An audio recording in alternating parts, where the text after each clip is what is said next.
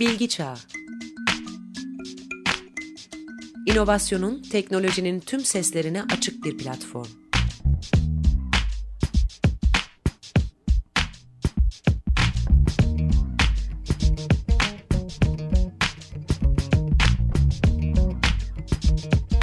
Hazırlayan ve sunanlar Cem Tecimen ve Ersu Ablak.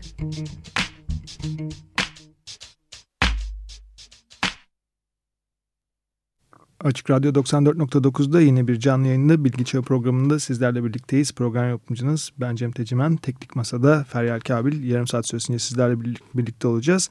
Ve stüdyoda bir canlı yayın konuğumuz var. Kendisine sizlere anons edelim. Emre Peker, e, kendisi Glasshouse Türkiye Genel Müdürü. Hoş geldin Emre. Hoş bulduk, teşekkür ederim. E, daha önce de e, bir program yapmıştık. Üzerinden bayağı zaman geçti ama. Doğru bir yıl geçti. Evet o zaman şirketle ilgili biraz detaylar konuşmuştuk. Bugün e, daha farklı bir e, perspektifte başlayalım diyoruz. Bir e, özellikle Türkiye'de e, ben izleyebildiğim kadarıyla girişimcilik konusu oldukça ön planda gençler açısından diyeyim ben sonuçta. E, herkes bir şekilde ucundan tutmaya çalışıyor. E, ya işte belki de sosyal medyanın, internetin vesaire hani gelişmesi de bu anlamda ciddi bir katalizör oldu bu hı hı. insanların içindeki yeni bir şey yapabilme güdüsüne herhalde. E, dolayısıyla Twitter'da falan da bakıyorum çok fazla girişimci olarak kendisini tanımlayan e, insan var. Sen de e, hani e, bu konuda çalışıyorsun. Yani sonuçta bir yeni bir, bir şirketi sıfırdan alıp bir yere getirmek aslında girişimciliğin özeti bu. Yaptığın şey de bu. Dolayısıyla bir e, sonuçta genç bir girişimcisin. E, Türkiye koşullarında başardığın şeyler özellikle teknoloji alanında olması dolayısıyla da çok kolay başarılabilecek şeyler değil yani. Alan olarak da zorlu bir alandasın. Öncelikle bir girişimcilik açısından baktığında e, Türkiye'yi nerede görüyorsun sen? Öncelikle ben şunu söyleyeyim. ilk canlı yayınım. Dolayısıyla sürçülisan edersek herkesten affola. Tamam yayını keseriz hemen. tamam anlaştık. Teşekkür ederim. Sağ ol. Doğru bir yılı geçen bir zaman içerisinde seninle oturmuştuk. O zaman gerçekten Glasshouse Türkiye Genel Müdürüydüm. Amerikan menşeli yani kendi kurduğumuz, büyüttüğümüz ve daha sonra bir Amerikan sermayesiyle birleştirdiğimiz şirketin başında genel müdürlüğünü devam ettiriyordum. Yakın zamanda aslında 2012'nin ortasında bu da değişti. Biz şirketimizi yani kurup büyütüp sattığımız şirketimizi geri aldık. Hı. Dolayısıyla hani girişimcilik faz 2 diye adlandırabilirsen o fazı evet. da geçmiş olduk. O büyümeyi kendimiz için gerçekleştirmiş olmak hani sıfırdan emeklediği yerden belli bir yere gelip ondan sonra artık ustalık dönemi diyeyim. Ustalık döneminde de şirketin tabii ki haşa bizim değil. Şirketin ustalık döneminde de beraber olabilmek ve yüzde yüz bundan sorumlu olmak çok hoş bir duygu. Artık böyle bir dönem var içerim, içimizde. Ve bu 2012'nin ortasında gerçekleşti. Bu işlem sırasında ve tabii ki daha öncesinde dediğin gibi bir organizasyonu sıfırdan alıp belli bir yerlere getirme çabası içerisinde dediğin birçok konuyu zaten tecrübe etme şansım oldu. Hı hı. Bunların hepsi çok değerli tecrübeler. Ama aynı zamanda da ülkemizin teknolojik anlamda yatırımcı ve fikir sahibi kutuplarının daha birleşmesi için epey bir mesafe olduğuyla ilgili de çok ciddi girdiler yaptı diyebilirim. Hı hı. Mesela ne, neler yani sonuçta muhtemelen anladığım kadarıyla şöyle özetle bir takım yatırımcılarla da yaptığınız işlerle ilgili evet. görüşme şansınız oldu evet. yani. Süreç içerisinde o işin tatlı bir kısmıydı. Biz tabii hiç kimseye bağımlı olmadan kendi imkanlarımızla bu operasyonu gerçekleştirebildik. Ama her türlü operasyonda olduğu gibi tabii burada da işte B, C ve D planlarının hazır olması gerekiyordu. O planlamalar, planlamalar esnasında zaten birçok girişimci hem fonla hem de yatırımcı insanla karşılaşma fırsatımız oldu. Konuşma değerlendirme fırsatımız oldu. E, bir özet cümleyle şöyle aktarmaya çalışayım. Yani böyle bir fikre yatırım yapmaktansa bir balıkçı şirketine yatırım yapmayı tercih eden Hı. gruplarla karşılaştım diyebilirim. Bu şöyle kesinlikle hani hiçbir şekilde. Onlara tenzih yani, ten, ten, şey yani onlar, onların yaptığı şey de yanlış değil. Tabii ki o tabii, açıdan tabii. demek yani, istiyorsun bir dibe sokmak vesaireyle ilgili söylemiyorum. Sadece dediğim gibi iki kutbun buluşmasında henüz arada geçecek çok mesafe var. Bu anlamda demek ki bize düşen de çok görev var. En basit anlamıyla zaten IT anlamında bir projeyi sunarken bu projeyi aktarmaya çalıştıkça karşı tarafta yatırımcı abilerimizin hani koltuklarında aşağı doğru indiklerini ben naklen gördüm ve yaşadım. Siz daha detaylı aktarmaya çalıştıkça onlar daha beter bir korkup geriye doğru çekiliyorlar. Dolayısıyla bunların biraz daha birleşmesi, biraz daha belki ufak yatırımların büyümesi, bu işten para kazanıldığını, bu işten de bir burjuvanın yaratılabileceğinin görülmesi, tecrübe edilmesi lazım ki bu da bir süreç. O süreci ama şu anda başlarındayız. Peki şeyi nasıl görüyorsun? Hani e, sonuçta sen bir teknoloji e, alanında e, kurumsal çözümler sunan bir şirket kurdun. Hani sonuçta bu böyle bir alan. E, öbür taraftan acaba e, bu yatırımcılar, yatırım şirketleri veya yatırım yapmak isteyen bireyler diyelim e, bir internet projesine daha mı kolay yatırım yaparlar sence? Şöyle tabii biz projemizin ya da organizasyonumuzun çok farklı aşamalarında farklı görüşmeler yapma şansını edindik. Yani hem başında hem de işte ortası diyebilirsek yakın zamanda yaptığımız operasyonla ilgili. Projenin büyüklüğüyle ilgili insanların belli psikolojik limitleri var doğru. Yani internet mesela biz herhalde internete aşina olabilen ilk jenerasyonlardanız. Evet. Bu kadar hayatın içerisine okumaya başladığımız dönemden beri giren ilk jenerasyonuz diyebiliriz. Dolayısıyla internetle ilgili artık soru işaretimiz, korkumuz ya da bu nedir dediğimiz bir kısım kalmadı. Dolayısıyla dediğine katılıyorum. Daha bilindik ve daha elimizin altında aşina olduğumuz bir kavram olduğu için oradaki bir fikre yatırım yapmak belki daha kolay olacaktır insanlar için. Bizim bulunduğumuz alan ama gerçekten de IT'nin bir katma değer ve değer anlamında ülkeyi ve insanların ileri götürebileceği alanın da zaten o kurumsal ve büyük alan olduğuna inanıyorum. Oradaki alanda komünikasyonda henüz aynı dili konuşmuyoruz. Evet yani ben buna aslında biraz da şöyle bakıyorum. Ee, internet tarafındaki girişim hikayeleri evet biraz daha kolay ama oradaki bariyer de o kadar düşük ki rekabet yani hani e, herkes bugün internet girişimcisi olabiliyor noktasında.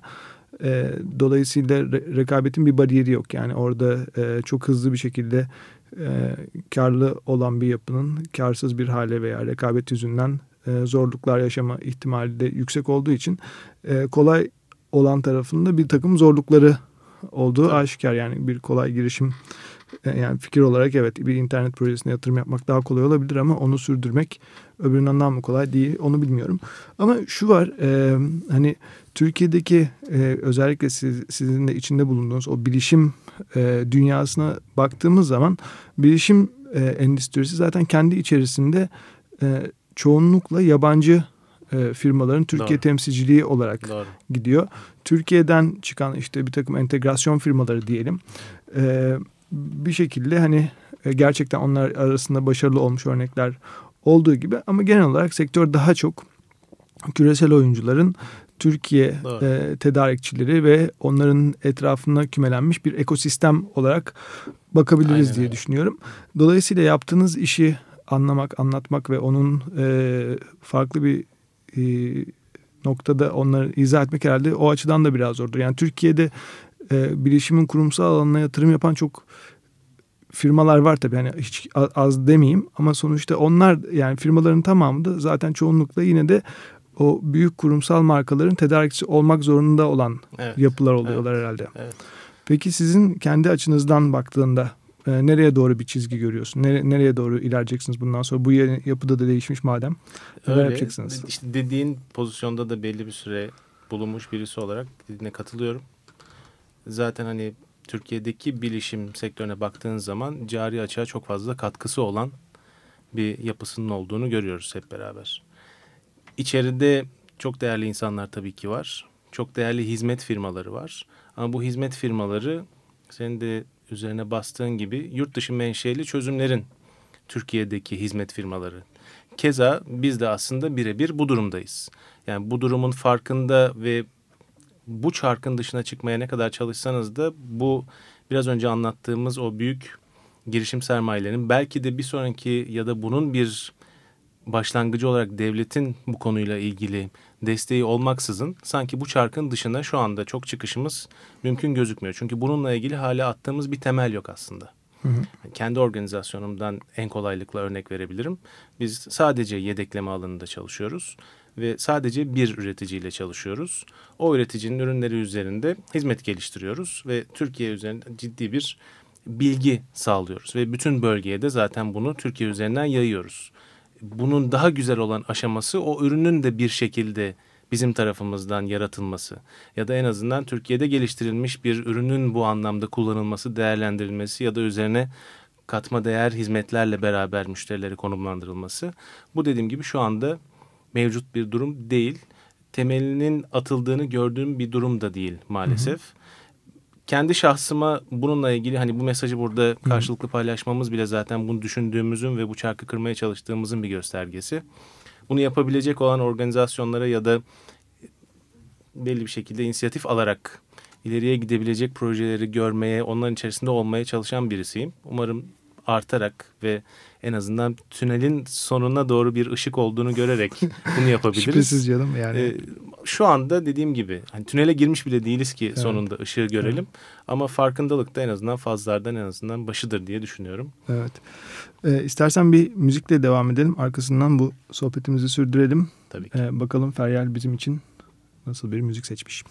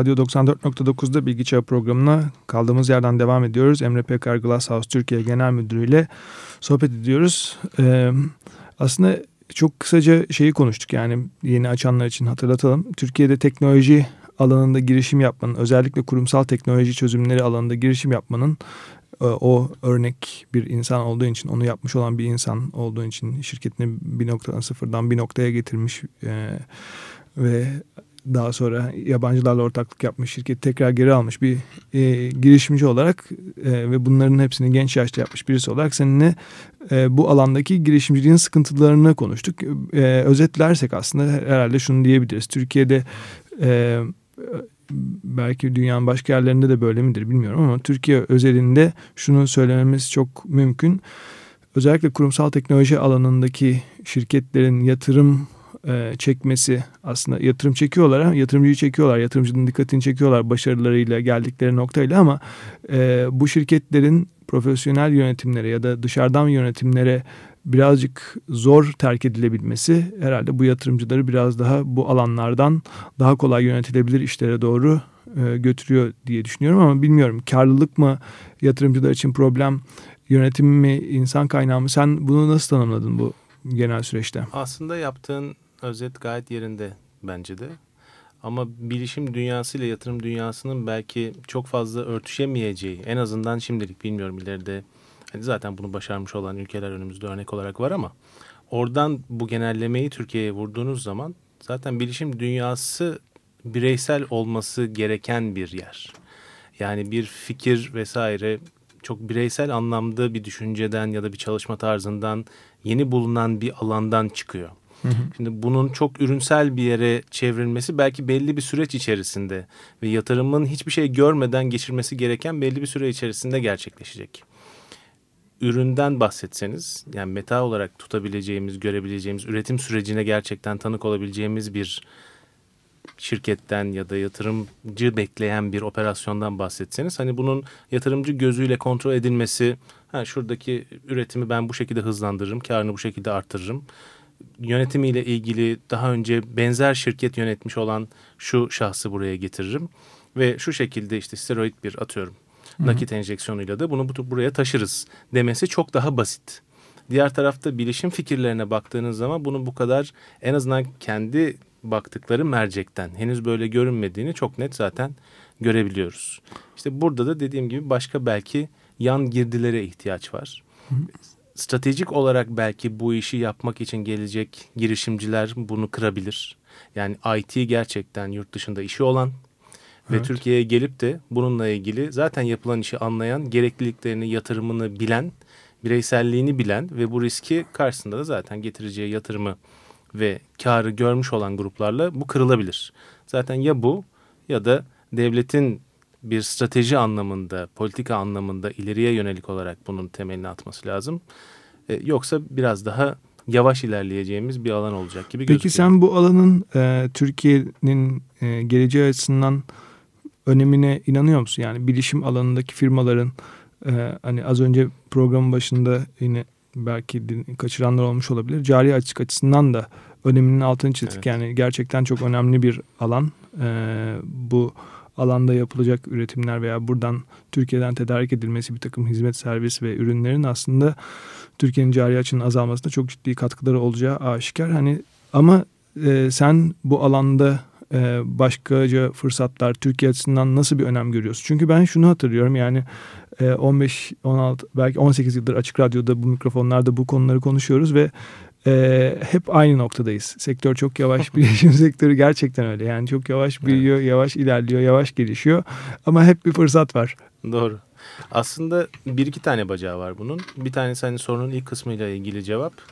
Evet önemli olmak zorunda. Çünkü günümüz dünyasında ve hayatımızda zaten nereye bakarsak bir şekilde teknoloji var.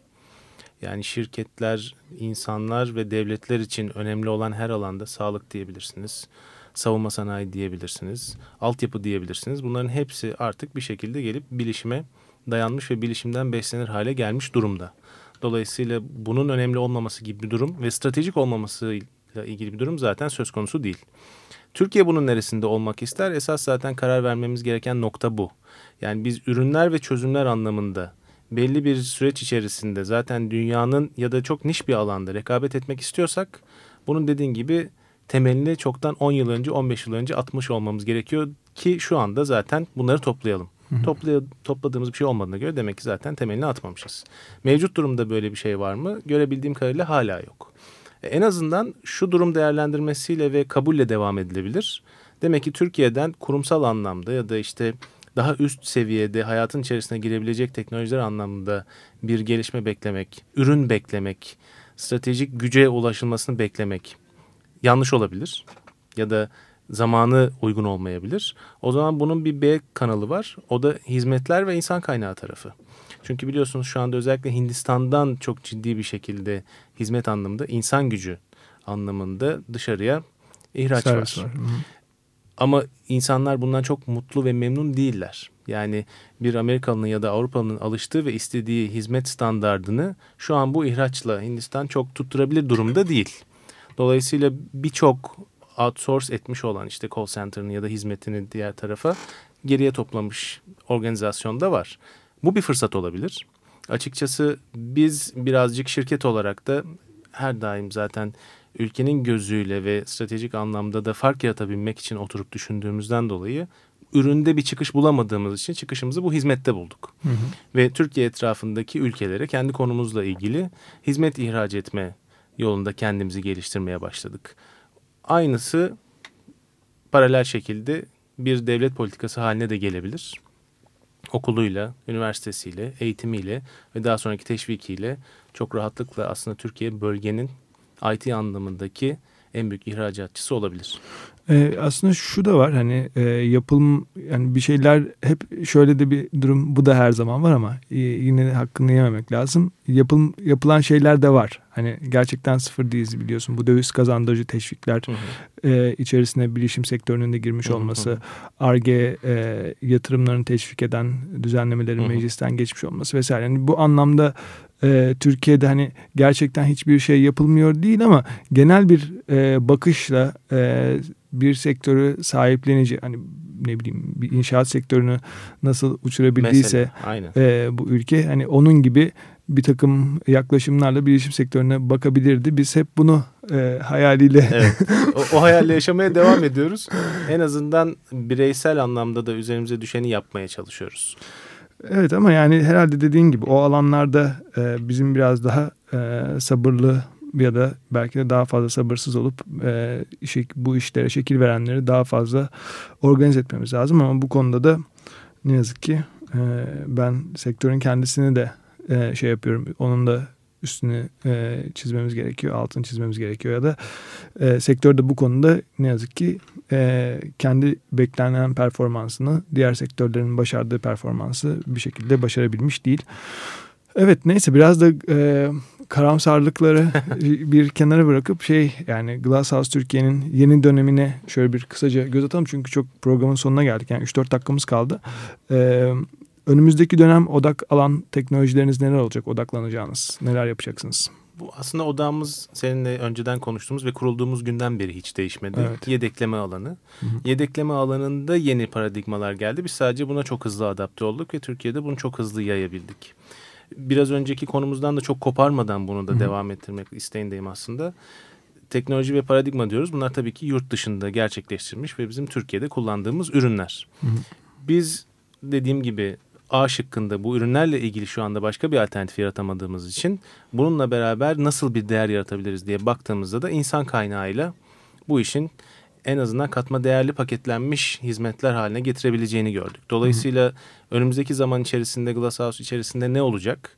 Glasshouse çok daha fazla hizmetlere önem verecek ve çok daha fazla bölgeye açılmaya çalışacak. Çünkü bölgede de bu eksik. Özellikle Middle East dediğimiz bölgede aşırı derecede var. Biz bunu buradan kapatmayı hedefliyoruz. Kullandığımız ürünlerle üzerine mümkün olduğu kadar çok hizmet koyarak bunu daha fazla hizmetvari bir şekilde müşterilerimize sunmak gibi bir amacımız var. Burada bir diğer çıkış kapısı ve bizim için bir fırsat olacak alanda bildiğin gibi bulut. Evet. Bulut tarafında teknolojilerimizi son kullanıcılara ya da küçük şirketlere, kobilere indirme fırsatını biz şu anda bulmuş durumdayız. Gerekli yatırımları da yapmış durumdayız. Dolayısıyla bu da bir hizmet olarak sunulabildiğinden kullanılan ürünlerin üzerine işte bir değer katmamızı sağlayan bir parça fırsat da bu. Dolayısıyla bölge kurumsal müşterilerimize çok farklı alanlarda bu hizmeti sunabilmek ve bulutta son kullanıcıya erişebilmek bizim şu anda bu yıl için ve önümüzdeki yıllar için üç kalemimiz. Aslında e, hani bu bulut bilişim konusundaki e, konuların dışındakiler yine sizin mevcutta kurumsal büyük ölçekli firmalara verdiğiniz hizmetlerin devamı ve genişletilmesi anlamında e, bir şey ilerleme gibi görünüyor. E, ama bulut bilişim konusunda özellikle hani COBİ'lere dönük bir e, hizmet üretmek anlamında bir şeyler yapıyoruz dedin. Çünkü bu benim ilgimi çekiyor. E, şu sebeple bu programda da çok fazla e, bu konuyla ilgilenen yani bulut bilişim konusunda servis hizmet veren firmalarla konuşsak da Hı. bu konuda özellikle e, hala daha COBİ'lere erişebilir e, bir hizmet sunulması konusunda bir problem, bir tıkanıklık olduğunu hep e, tespit ediyoruz ama hı bunu nasıl çözdünüz? Ne, ne yap, yapmayı planlıyorsunuz? Neler düşünüyorsunuz yani anlatabileceğin kadarıyla? Açıkçası şöyle biz kendi büyüklüğümüzü ve nerelere nasıl ulaşabileceğimizi yani kapasite anlamında zaten doğru analiz edebilmiş durumdayız. Kobi'nin ne istediğini ve Kobi'ye kimlerin hızlı bir şekilde ulaşabileceğini de analiz etmiş durumdayız. Ve bununla ilgili zaten stratejik iş ortaklıklarını başlattık, kurduk ve ürün olarak da zaten bunları çıkarttık. Bunu söylememde bir sakınca yok. Zaten genel olarak da duyurulduğu için mesela şu anda Turkcell Süper Online'la bulut üzerinden yedekleme ile ilgili bir ürünümüz aktif bir şekilde yani hem satılmış kurulmuş müşterilerimiz var hem de devam eden birçok projemiz var. Bunu nasıl gerçekleştirdik? Dediğim gibi bizim zaten kobi anlamındaki genele birebir dokunmamız çok mümkün değil. Hı hı. Turkcell Süper Online gibi bir devin yedekleme anlamında bütün hizmete sahip olması mümkün değil. Dolayısıyla böyle bir iş ortaklığıyla biz genele çok rahatlıkla yayılıp başarı hikayeleri yaparak da yaratarak da devam edebileceğimizi düşünüyoruz. Evet başarılar diliyorum. Teşekkür ee, ederim. Ee, bir sonraki e, görüşmemizde bakalım yeni neler gelişmiş olacak sizin tarafta. Onları da merakla bekliyor olacağız. Emre Pekar, Glasshouse Türkiye Genel Müdürü bizimle birlikteydi. Bu hafta da Bilgi Çağı programının sonuna geldik. Çok kısaca hemen sizlere bize www.bilgiçağı.com'dan ulaşabileceğinizi, Twitter'dan @bilgiçağı adresinden ulaşabileceğinizi ve Facebook'tan da Bilgi Çağı dergisini aratarak oradaki sayfamıza abone olabileceğinizi hatırlatalım. Önümüzdeki hafta yine aynı saatlerde 16.30'da görüşene dek ben Cem Tecimen, Teknik Masa'da Feryal Kabil ve konuğum Emre. Hepinize hoşçakalın diyoruz.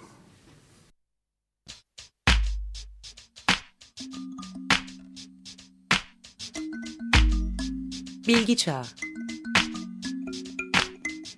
İnovasyonun, teknolojinin tüm seslerine açık bir platform.